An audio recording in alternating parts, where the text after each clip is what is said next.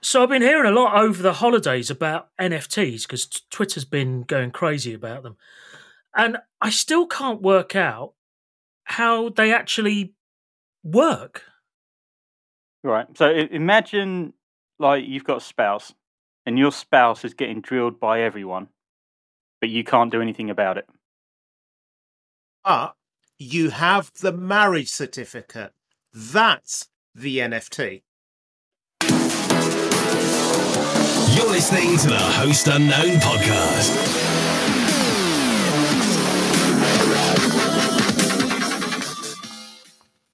Hello, hello, hello. Good morning, good afternoon, good evening, and Merry New Year from wherever you are joining us. Welcome to the Host Unknown podcast, episode 87.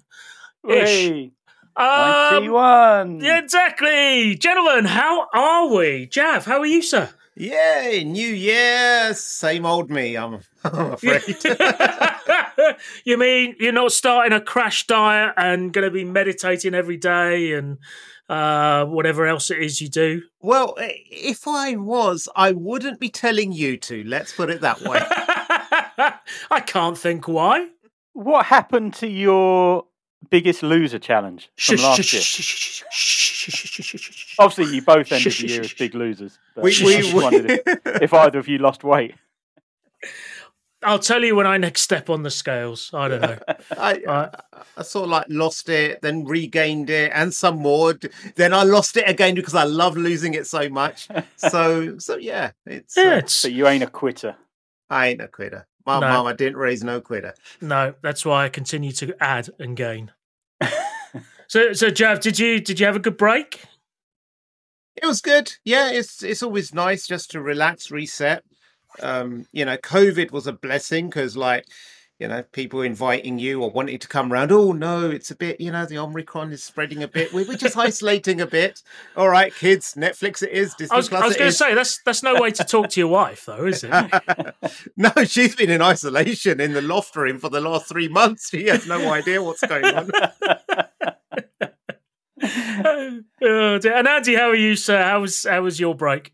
That was good. It was actually just good to get away. I um, I tracked my heart rate over the uh, Christmas period, and my resting heart rate dropped by like five beats per minute Wow. uh, whilst I was off from work. And literally the day before, like the night before work, it shot back up again.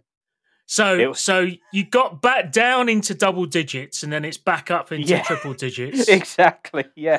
It's uh, it's not healthy. It it seems like work may add some stress to your life. Yeah, it's you, you. You might want to take a lesson from that somewhere along the line. yes, more recreational drugs. Yeah. Well, the ketamine that you were talking about in the last episode, you mean? exactly. Yeah, it's the only way to get through the weeks. Well, yeah, and uh, and for all you horse drug dealers that contacted us, uh, it's fine, and he's got his own supplier. Indeed. So, how was your uh, how was your break? Yeah, it was good. It was good. A lot of driving around, went all over the place. Uh, London, Oxford, Spreading Rut- that Omicron. Rutland. Uh, yeah, but interesting enough, with mostly this just the same people, if you see what I mean, Who just uh, Okay. in, in different different places. So Ah. yeah, didn't didn't go out and about much, as it were. Um, so yeah, it was nice, very quiet. I'm still off now. Go back on um, Monday the tenth. So uh, yeah, so my heart rate is definitely still in double digits. so Sunday night could be a different matter entirely. So yeah, it's be, it was it was nice. It was nice and relaxing. Um, lots of good telly, lots of good films. Went to the cinema well three or four times actually. Um, saw the new Matrix, which was really good. I really enjoyed that. So that was worthwhile. And also Encanto, which is definitely worth watching. It's uh, the new Disney Pixar thing. Uh, okay, So that sounds yeah. like a spell from Harry Potter. Yeah. yeah, not far off. Not far off. I, I see Jav last, but he admitted that he hasn't actually seen Harry Potter. So Yeah. Or or and also doesn't speak French, which I just think is well ridiculous. Yeah, So- pretty Well, terrible. why would I want to speak the language of surrender monkeys? Number one. Uh, cheese eating surrender monkeys yes, to you. cheese eating it right. surrender monkey.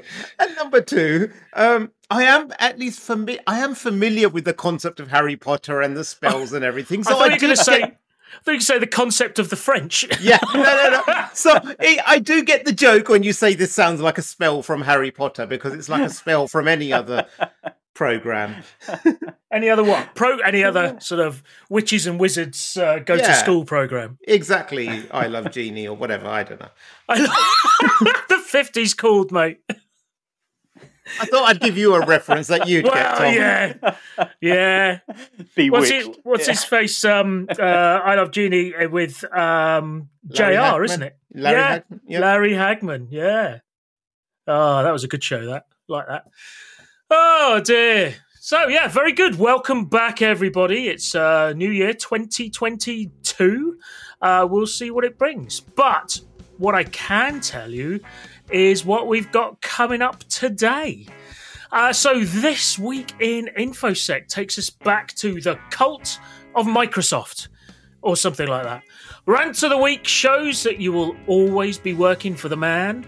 Billy Big Balls is a story about a wannabe Steve Jobs and stolen T-shirts.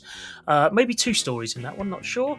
Industry news brings us the latest and greatest security news stories from around the world, and tweet of the week tells of the OG internet, at least if you're from the UK. So let's go on to our favourite part of the show, the part of the show that we like to call. This week in InfoSec.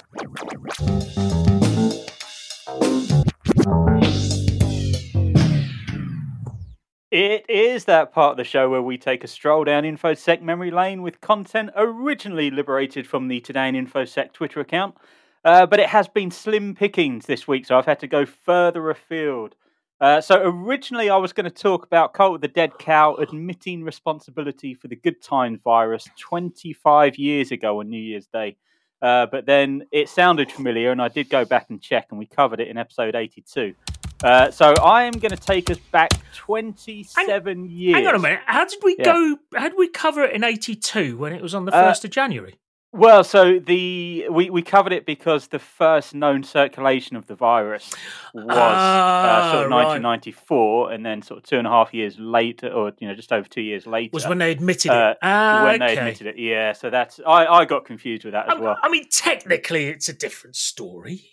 Yeah, but you know, it just I could have. You're right. I could have just rehashed, listened to it, and just And, rehashed and- what I and said what before. we what we could have done is, you know, is I could have just cut in five minutes from a, a Yeah. month ago. Nobody would have noticed. No, no. Just cut that edit. Yeah, that's but exactly, alas, exactly. No, I've gone in a different direction because I'm keeping it fresh. I'm not getting lazy on the first show back. All right. so we are going back 27 years to the 2nd of January 1975, uh, when a couple of young guys going by the names of Bill Gates and Paul Allen wrote to the manufacturers of the Altair computer and offered a version of BASIC for the Altair 8800. Uh, and the contract that they wrote referred to themselves as the company Microsoft, but it's originally spelled micro hyphen soft. And uh, so, if you're looking for that InfoSec link, obviously over the years, there's many reasons why Microsoft have been associated with InfoSec. Um, but I am going to bring up one of my favorite stories, which did occur in January. So it was a very close, tenuous link. Um, and this was the case of Microsoft versus Mike Rowe Soft. Uh, as in in 2003, uh, Mike Rowe was a 17 year old Canadian student and web designer um, who registered the domain name Mike Rowe and then added soft at the end as a phonetic pun. Um, and what he did not expect was a letter from Microsoft's legal team, uh, who saw the domain name as a trademark infringement because of its resemblance to their trademarked corporate name. Uh, so they demanded that he give up the domain. And so after he received this legal letter on the 14th of January 2004, Mike Rowe replied and asked to be compensated for giving up the domain. So Microsoft then shot that. They said, look, we'll pay your out of pocket expenses, which is $10. Like, this is the cost of the domain registration. So then Mike Rowe, uh, he, he went back and he said, no, you know, give me $10,000 uh, because, you know, uh, you're Microsoft, and you know I find your ten dollar offer derisory. Uh, so in response, Microsoft then declined the offer. They sent back a 25 page cease and desist letter, uh, accusing him of setting up the site deliberately in order to force him into a large financial settlement, uh, Yeah. aka cyber squatting. Um, and so Mike Rowe, obviously a 17 year old student, kind of panicking, just, yeah, what can he do? He went to the press, like, you know, created publicity for the whole case and, you know, sort of garnered support in this sort of David versus Goliath type scenario. so I love he those scenarios. Yeah, yeah, he, he received donations of over six thousand dollars in addition to free legal advice uh, from people, but it didn't go very far. Uh, that case, so they actually settled um, a couple of weeks later. Uh, they, they came to they came to an out of court settlement uh, with Microsoft taking control of the domain, um, and in return, they agreed to pay for all of the expenses that he had incurred. Um, they also set up a new site uh, and redirected traffic to mikeroweforums.com. Uh, and that's micro spelled R O W E. Um, and in addition to that, they gave him a subscription to the Microsoft Developer Network and all expenses paid trip for him and his family to the Microsoft Research Tech Fest in uh, Redmond, Washington. Uh, they also paid for certification for him and gave him an Xbox with a selection of games. Um, and it How wasn't cool until is later- that? Oh, it's That's- fantastic. Yeah, That's I mean, very cool. If they'd opened It- with that, you probably would have said yes. Well, and this is the thing, right? So Microsoft actually, you know, in hindsight, they admitted they may have been too aggressive in their defense of the Microsoft Really? trademark. Um, Actually, But that's then- but it's rare that you hear people say that, especially legal Yeah. teams, right? Yeah. So I think I think Yeah. that's fair play. That's fair. yeah, play. they, they they have certainly chilled over the years, but then various other legal experts have sort of implied that Microsoft had just little choice really to pursue it because once it come to light that this domain existed, they would have risked weakening their own trademark. Yeah, and had yeah. they knowingly ignored it, they would have lost the right to future trademark infringement. yeah, yeah, yeah, yeah. Um, whereas, you know, on the flip side, other people's uh, opinions is that had the proceedings continued, uh, Mike Rowe would have had a strong argument for keeping the domain because that was his real name, and he Mm. wasn't claiming to be affiliated with them. Um, so yeah, a nice uh, bit of intellectual property cyber squatting Yeah. uh, So, story. so basically, he, he got six grand in donations, free legal advice, and probably about four grand's worth of um of of free stuff, which comes Yeah. to roughly ten grand. Yeah. yeah. but you know, I- I'll also add that he did donate the the money that he received. Uh, he donated a lot of it to a children's hospital uh, as a result of a poll which he held at the time uh, in terms of what he should do The, with the money the poll because he didn't being: need should I keep the money or donate it? it. Yeah. donate it, you. should I go to Vegas for the weekend? Yeah. Try to Yeah. treble the money. So Uh, or- he, ma- he made a generous donation to the Micro Children's Hospital Trust Foundation.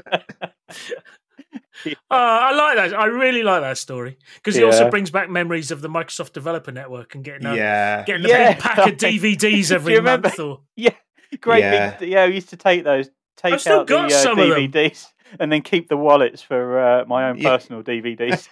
yeah, but I still got some of them. That's the best part of it. wow. Oh, brilliant! Yeah, No, good that- times. Well, well, well done, Andy, on on the whole Mike Rowe and Microsoft. You you've Yeah. done a good job there. I think that lowered blood pressure you had over the, over the holidays really came came to good use. It reminds me a bit of a.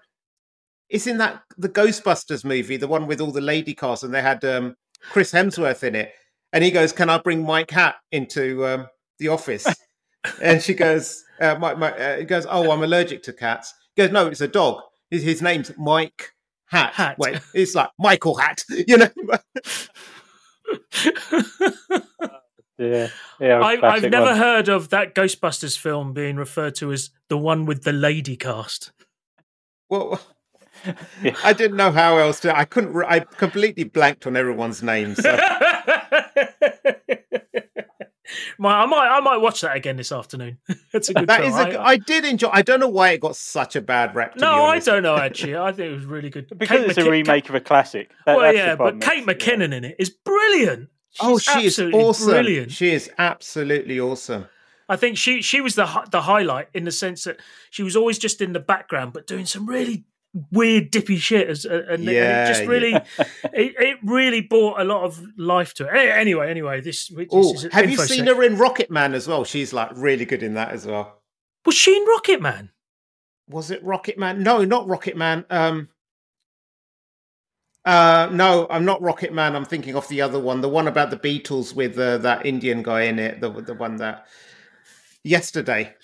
Oh, oh no, I haven't. Is she? Oh, is that a good film? Because I don't like Beatles music. That's the problem. I don't really like Beatles music, but it was, you know, like that we went through that period where everyone's doing a, a musical movie. Uh, Yeah. but so there was like Rocket Man, there was Bohemian Rhapsody, and this one it's it's it's a fictional story, so it's not really Yeah. about the Beatles, but it it was I enjoyed it. It was it was good. It was well done. And welcome to the Host Unknown podcast, your uh, latest news on cinema and film releases. I liked it mainly because the main character's name was Jack Malik. So representation matters. Well, yeah, absolutely. Uh, do you mind if we just call you Jack from now on, Jav? It'll be a lot easier. Uh, anyway, uh, do you have another story for us, Andy? I did, but you know what? For the sake of time, I will uh, just quickly whiz that 45 years this week, 3rd of January 1977, Apple Computer Inc. was incorporated by Steve Jobs and Steve Wozniak. Uh, and at its IPO, which took place three years later, it was one of the largest since um, you know Ford Motor Company went public in 1956.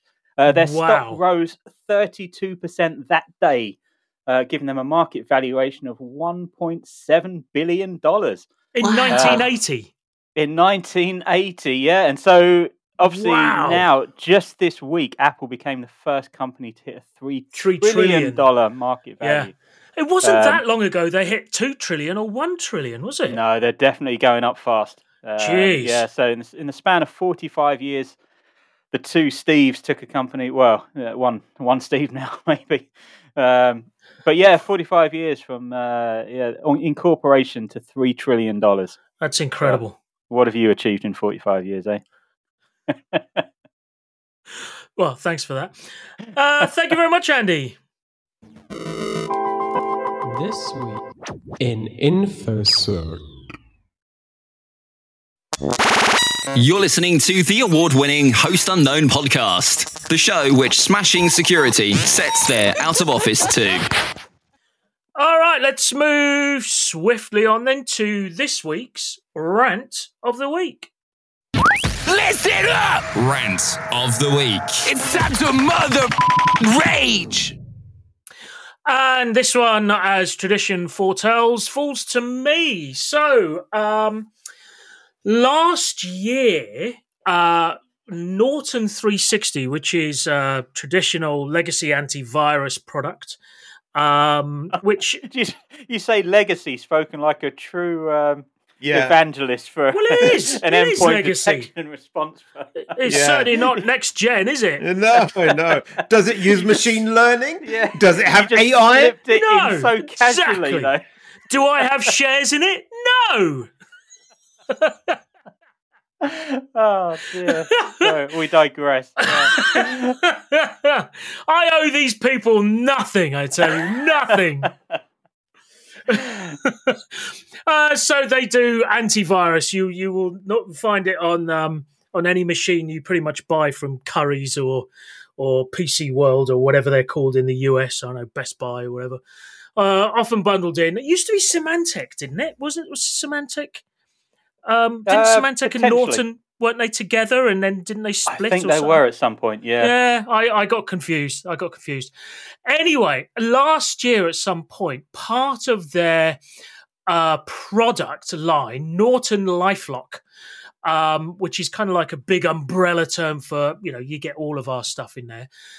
Uh, it was offering Ethereum mining as part of its, interestingly, antivirus suite. Now, just to put this in context, many of you may remember years ago you could do um, chromosome folding or SETI at home, which was the search for uh, extraterrestrial life, where in when your when your computer went into standby mode, it would it would utilize the CPU cycles to process uh, packets of data.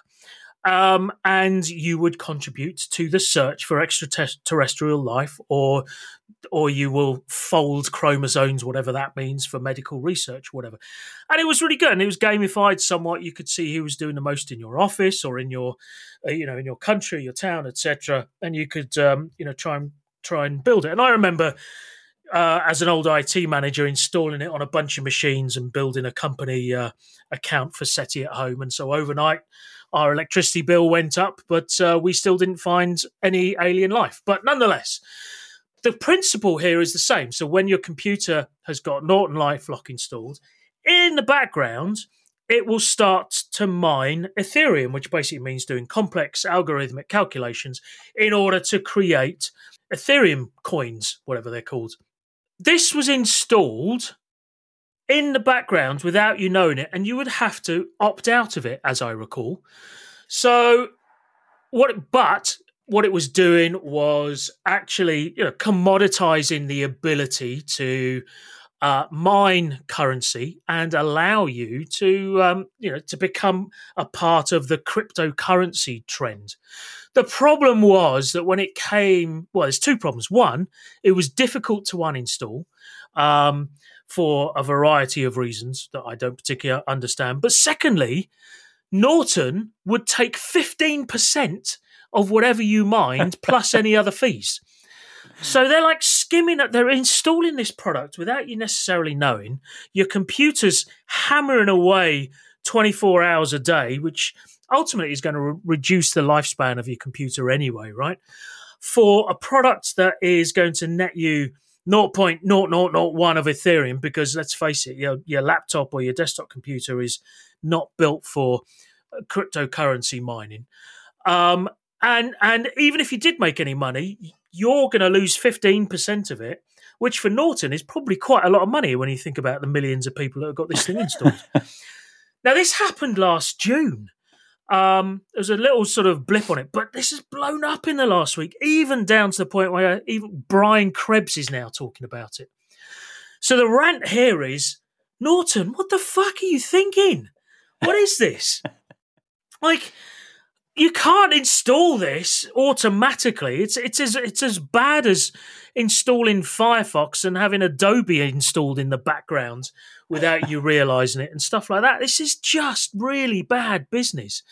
And who thought that 15% skimmed off the top is is going to be is going to make, you know, make you look good in the headlines. It's it's quite incredible. So Yeah, really I, I don't know whether they cared about how they looked, but that is definitely a good revenue generation scheme. Well- like they're like, how many people install this?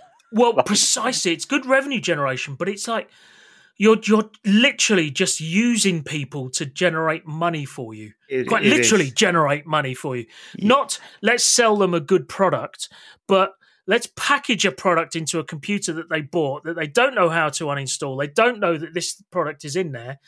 We'll generate, we'll create cryptocurrency that we skim fifteen percent off and shorten the life of somebody's machine. I find that an incredible It- bundle of well, facts. Think of it from an accounting perspective.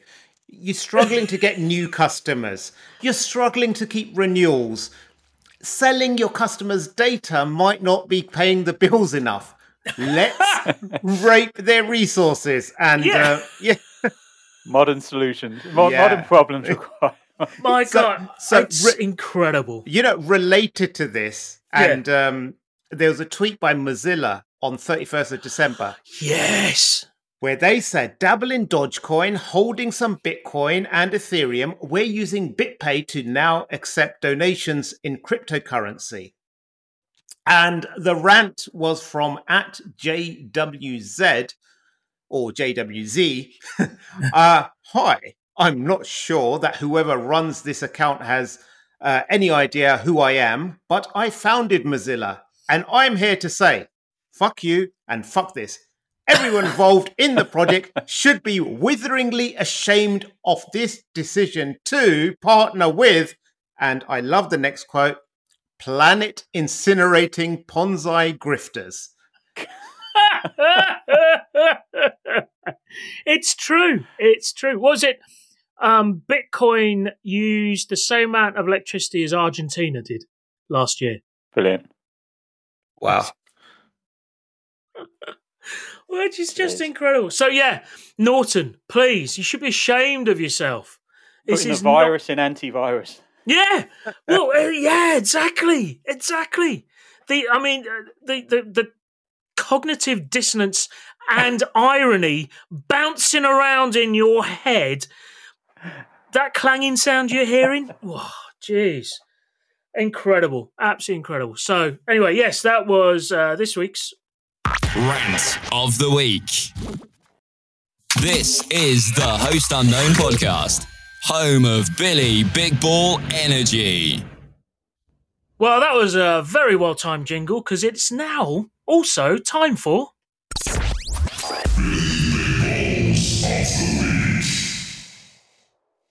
Tom, next week, can you measure your heart rate before and after you start your rant? Do you know what? Yeah, that's sh- and I'll put it in the show notes. Yeah.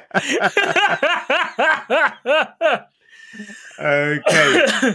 So Andy spoke earlier about um, the 45th anniversary of Apple Incorporated and the two Steves, and Steve Jobs being the the most famous, um, you know, off of the lot, and he he inspired a whole generation, and many have emulated him uh, or, or tried to follow his approaches, and and uh, you know he he was a big big influencer. There's no doubt in the tech scene in in how companies do their keynotes, they launch their products, they design their products, and even how tech entrepreneurs dress.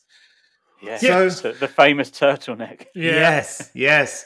Um, one such person who was uh, very impressed or uh, influenced, should we say, by Steve Jobs was uh, Elizabeth Holmes, who uh, you, you might have seen. If you look her up, you'll see her. She's wearing the turtleneck in, in many occasions, and um, she uh, dropped out of Stanford University. I think this is following in, in someone's footsteps a bit too closely.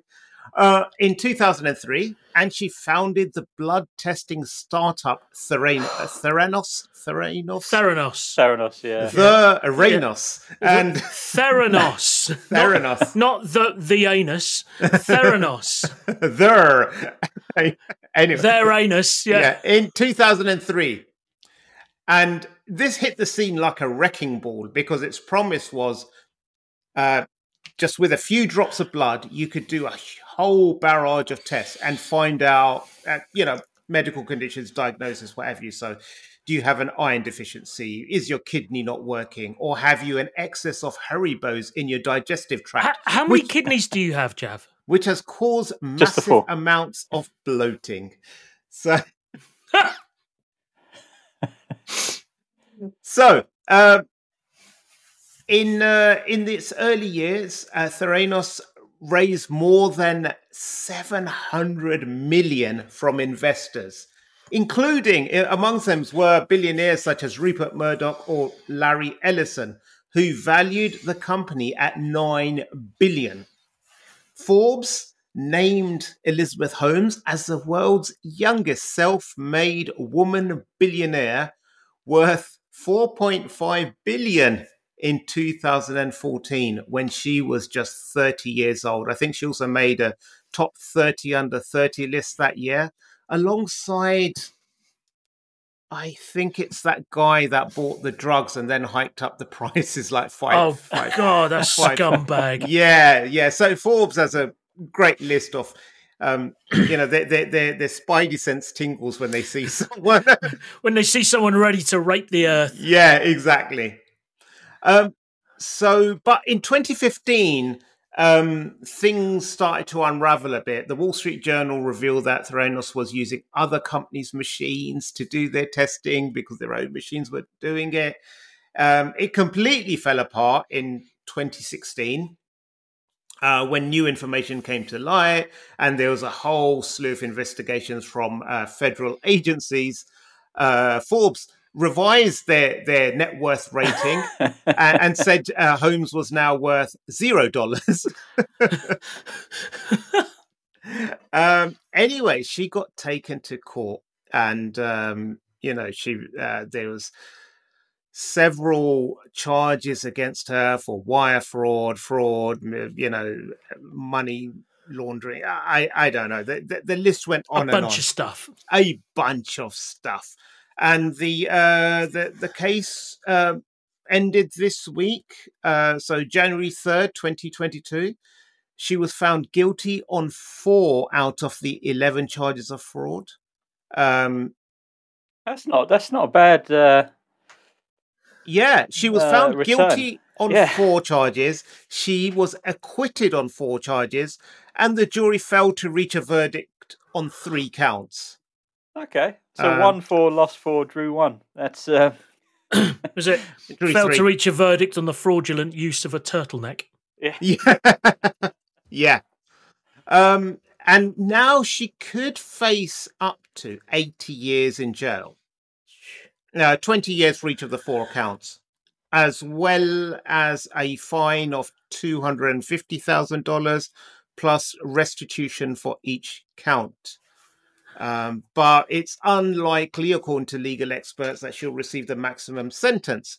So no. maybe she'll only get 20 years, yeah. 40 years, whatever, 20 years. Yeah. Do you know? I, I could see it being a lot less than that. Yeah, maybe it's like good behavior, like ankle uh, tracker, I mean, the, the, the American system doesn't allow ser- uh, sentences to be served concurrently either, does it? They they they add does up. it not?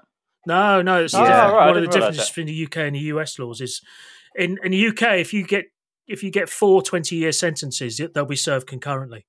Whereas in the US, that means you get 80 years. Right. Yeah. Okay, I didn't realise that. Every day's a Obviously, things can be mitigated and taken down and all that sort of thing, but that's that that's how they do it. That's Yeah. the general Yeah. thing. That's why I'd in be the UK, surprised if she got more than like a couple of years. If I'm honest, yeah, just yeah, the, the demographic that she is, and knowing the American Yeah. system for putting away, you know, rich white women, Yeah, yeah, exactly. um, it's just not gonna. yeah. It's just not gonna. I mean, e- if maximum. even Trump couldn't get Hillary locked up, I don't think anyone can get any. exactly. that well-known stable genius with a J.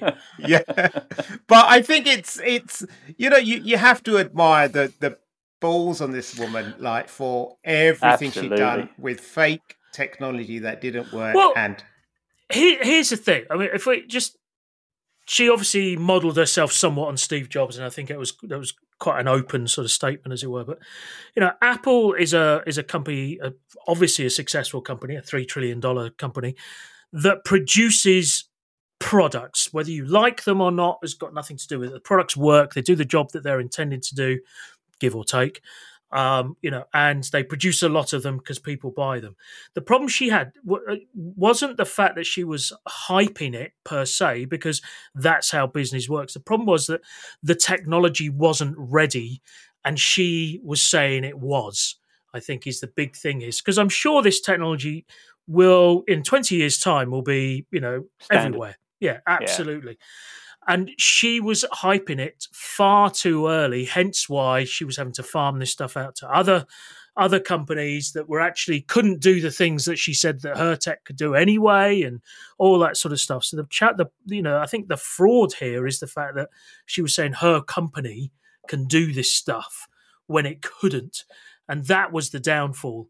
Obviously, I mean, I, I'm just recounting pretty much what you said, jeff but I I think it's just a real shame that the product wasn't ready because she should be or could have been a real example and role model and all that sort of thing that anybody can do this sort of thing. Anybody can can be Fake it till of you make it. yeah inspirational leader. And and business does fake it until you make it to a certain extent but it fakes it in a way that is actually works if you see what i mean. It's a bit like the the, the steve jobs first demo of the iphone he had a very specific p- sequence of screen presses that he could make. And if he if he if he um aberrated from that by one screen press the, the iphone would have crashed because they hadn't Yeah. finished programming it. But he knew the product was there. Maybe she thought the product is here but it just didn't mature fast enough. I don't know. So, Yeah. so you're say- interesting so you're saying that she just to just to rephrase, uh, re- requote what you said is uh, i know no, where this is going no, you said that you know she she was basically done for claiming a product did something whereas it didn't, and I think that's a very important point. Good thing that no other industry like say infosec would ever have such claims. Yeah, that's right. so true. So true. So- But do you know what? If they, if the investors had done proper due diligence, Well, yes. you know what I mean? Then because yes. we come up against this, like if we're, you know, if we're looking to buy a company and then you know we've got our very rigid due diligence process which we go through, and then we are up against venture capitalists, you know, and their diligence is pretty much. Are there any dead bodies in the cupboard? Yes Yeah. or no. Yeah, you know, that's whereas right. house is a lot more detailed. So it's always Do, a do the chicken entrails say we should or shouldn't back this? Yeah. Pro- It really is like that. yeah. Um, so yeah, I mean, it, uh, investors have to, you know, they're at fault for fanning this and making it making it grow. I think I think there is a big case to be made that the investors should have their feet held to the fire on this, but of course they won't because they're the ones that lost their money. Oh no, you know we were we were duped, etc. Well, not if you'd yeah, actually. but, you know, they ask only the need like one in eight. They only need like one in eight to come through. You know, they'll, Yeah. invest in eight Yeah. things, make sure one of them makes some money, and it covers the rest. That's it. Yeah, it's just that this was a really big one. Yeah. Yeah, So, so, so, Andy, you saying that people should come to you if they want proper due diligence, and your services are available on Andy. Absolutely. Hostunknown.tv. yeah. anyway, moving uh, very swiftly on to another Billy Big Balls move that um, I'm going to go through quickly. As we but- decided, Billy Big Balls now come in pairs. Yes. Um, unless you're Lance Armstrong. Uh, so Or, uh, it's. former German dictators. Yeah. Very famous song, with the other one being in the Albert Hall. Yeah. so this story is near and dear to mine, and I know Andy's heart, but Tom will have absolutely no idea what Nope. we're talking about. Nope. So there's a website called Pro Wrestling Tees, which sells t-shirts designed by professional wrestlers. Uh, and they discovered some customers' credit card numbers have been compromised in a data breach. Um, they conducted an investigation, concluded a malicious virus was the source of the breach. A cybersecurity firm helped them to remove the malware. Uh, and they said that no evidence that the current individual uh, personal information has been compromised or any misuse of information. Um, so So you might they actually deviated from the standard script. In They one, they said that card data was compromised, and two, they said it was a, a malicious virus rather than a sophisticated cyber attack. Yeah. I know. It's, And, and also, did the spokesman then go on to say, "We know where you are. We're going to find you. You're going down." no, but did it? Did I, did I get it right? pretty good. I, I have to admit that's. Uh, you know, and and and what's Billy Big Ball? I mean, I think the Billy Big Balls here, and Andy will agree with me, is like what kind of jabroni thinks it's a good idea to attack a wrestling store? It's almost like they're looking to get the SmackDown, and they might have thought, "Ooh, what a rush!" But here's my question to you, hackers: What you gonna do? What you gonna do when the feds come looking for you, brother? The criminals might rest in peace. And that's the bottom line, because the host unknown podcast said so. Play the outro. Billy Big Balls of the Week. Was that what you meant? Exactly. Yeah, Yes. I, thought, I Okay. thought there's something a bit more dynamic on that one. Who's the fella who says you can't see me? John, John Cena. Cena. John Cena. I bet he was the hacker. At least you're trying, right? That, that's the key thing here. I like, am. You're trying. I'm trying. Maybe, maybe John Cena can release his own VPN. Uh, Andy, what have you got on your left wrist? Uh, I have my watch, and as I look at the time, it is that time of the show where we head over to our news sources over at the InfoSec PA Newswire, who have been very busy bringing us the latest and greatest security news from around the globe. Industry News. Microsoft fixes New Year's Day Exchange server bug. Industry News. The UK Defence Academy attack forced IT rebuild. Industry News. Investigation launched into app selling women. Industry News. FTC patch Log4j now or risk major fines. Industry News. UK's Information Commissioner starts new role amid major changes. Industry News. Morgan Stanley agrees to data breach settlement. Industry News. Credential stuffers compromised 1.1 million accounts. Industry News. Crypto firm pulls the rug from under investors with $10 million scam. Industry News. Man pleads guilty to $50 million investment fraud scheme. Industry news. And that was this week's. Industry news. Huge if true. Huge. Lots of uh, scammers and fraud and things what going on. the thing that really gets me is this Microsoft thing. Like, Mike Rowe. What happened to Michael? yeah, Mike Rowe. You surely you knew about the date change. No, but this date change thing—that's I think that's unforgivable, isn't it? Uh, I'll be honest, I don't know much about this one. I, I didn't. I th- I think it's effectively, and I, I I am by no means an expert as a recovering CISO, but it's a more complicated version of the Y2K bug or the Y2K2 as it is now. Um, reason being that um, when a certain date is reached, it fills the I don't know, but basically it ticks over and it and it and it fails because the date range is filled, as it were. It can't go Ah, higher okay. because of the Date way that failure. it stores the the the the uh, the date data. But you'd think that they would know this sort of thing. You'd think that they'd be testing this sort of thing all the time.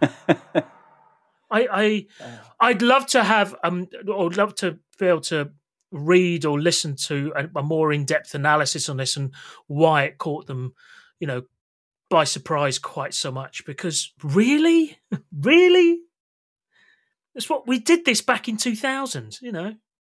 Anyway, Damn. Uh, I'm just reading that. Yeah, that is an interesting one. I was Hmm. not aware that that was is what the bug was. yeah, And this is the problem, right? When Microsoft has, uh, you know, releases fixes every week, you kind of think, oh, it's just standard. yeah, that's right. But no, it, um, servers actually stopped working. Damn. Uh, I was looking at this um, investigation launched into app selling women, Yeah, uh, and its police in India have launched this uh, investigation into uh, an app uh, featuring images of women described as being for sale as maids. It's like an open source online auction platform. Oh my god! Um, yeah, so more than 100 women, uh, pictures more than 100 women were shared without their permission through the app. Yeah. Um, So I was looking at this. So what this is, this isn't a real auction. It's more of a smear campaign against. oh, wow. Because what it is, it's um, all of the women featured were Muslim women, and it was basically set up by an anti-Islamic person or people Right. who just wanted to. They, so they stole their pictures, put them up there, and it was the the idea was to call him cause embarrassment and distress and uh, and humiliation to to the people involved. And what? the auction isn't real. It's but the website is there, and it's causing that that kind of distress. Right. So mission accomplished for the person who set it up. Yeah, Or pretty people. much. Yeah. Damn. Some people just need to get a grip. Jeez, Well, I guess we can say it's just been a slow news week. I think so. That was this week's. Industry news.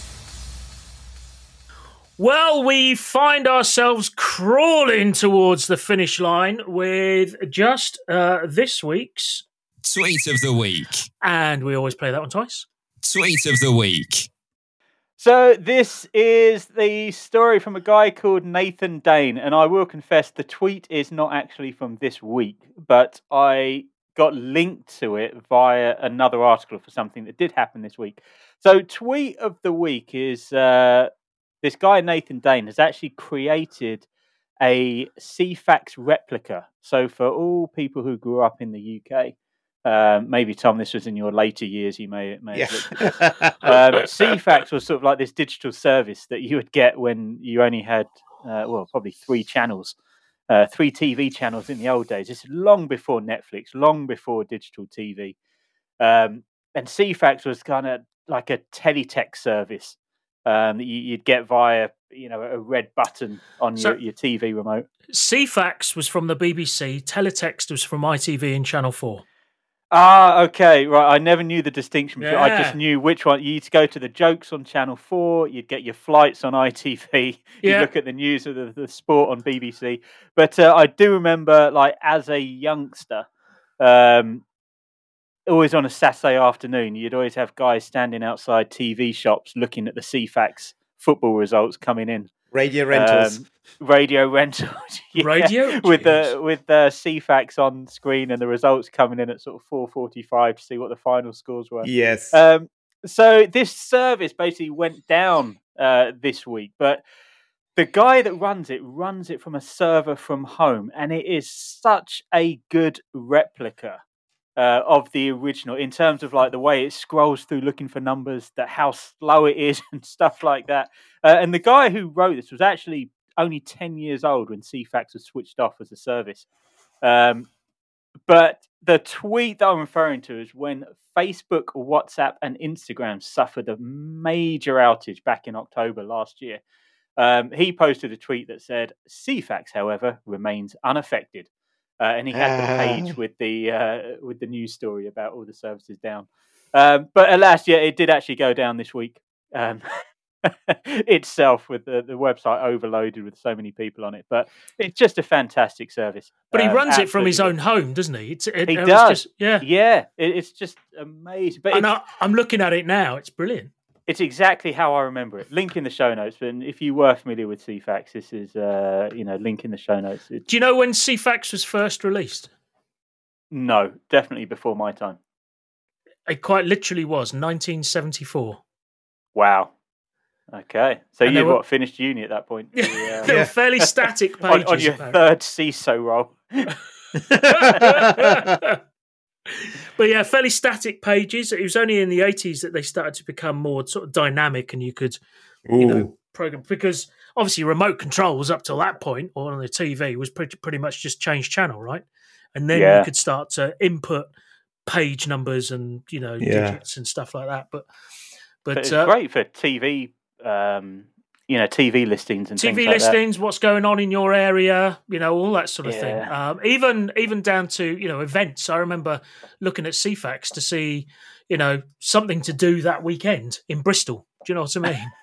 Do you remember? I'm sure that we actually booked a holiday via via um, either Ceefax or Teletext. Yeah. Back, you know, they used to do the last minute holidays. I think that would Yeah. that would have been on teletext. Teletext, Teletext, yeah, yeah, yeah. Because And even you'd have to wait for it to scroll round. It'd be like two hundred ninety pounds, all expenses to Lanzarote for, for seven days. Yeah. Ah, But stuff. he also has this guy also has code on how you can run it on your own Raspberry Pi. So so I might have to dig up an old Raspberry Pi and have a have a go on this. oh my god, Looks like that's fun. that's exactly what you need, isn't it? Another project to do. I know. I'm in the middle of about five or six at the moment. oh, that's a brilliant story. I really like that one, Andy. Thank you very much. Tweet of the week. Yeah, I think this week's episode we we probably like should have had a di- should add disclaimer at the beginning. So anyone under the age of seventy two or who do, who doesn't live in the UK, um, probably not a much. You won't get many of the references. Yeah, yeah. Well, we'll we'll see from the uh, from the listenership numbers whether or not we hit the hit the mark or not. we'll see. We'll see how um how motivated people are in the new year to listen to Host Unknown. Whether it whether we became one of their uh, New Year's resolutions to either listen to us or not to listen to us, one or the other. We'll see. We will see. Gentlemen, thank you very much for today. It was um it's good to be back actually, isn't it? It is. It helps get back into the swing of things. Yeah, it does. It it's, brings a little little sense of normality back to life. Uh, Jav, thank you very much, sir. Hope you have a lovely weekend. Thank you very much. And Andy, thank you, sir. Stay secure, my friends. Stay secure. You've been listening to the Host Unknown podcast. If you enjoyed what you heard, comment and subscribe. If you hated it, please leave your best insults on our Reddit channel, Worst episode ever. r slash smashing security. You know, I, I, I'm I'm going down a rabbit hole online to find out more about Ceefax versus Teletext because now it's the only time I actually realise what the difference is between them. Well, I'm I'm glad I could educate you in more than a few things. You, this week has been quite bizarre. You just taught me the difference between Ceefax and Teletext. You explained uh, a French phrase to me. Yeah. Um, you know, To be fair, that's pretty basic French. Je m'appelle. Yeah. I, I have. N- yeah. My we- name is. Well, we'll We- put the I'll put the joke in the show notes. no, don't because I shared that on work and everyone thinks that I'm really funny now. So if they see, so if they see that I got it from you and I had to get you to explain it to me, then you know I, I might lose some. May- may- some- maybe I'll post um, the WhatsApp chat on it then. You got to you got to screenshot it quick because you know he's going back to delete it. Yeah.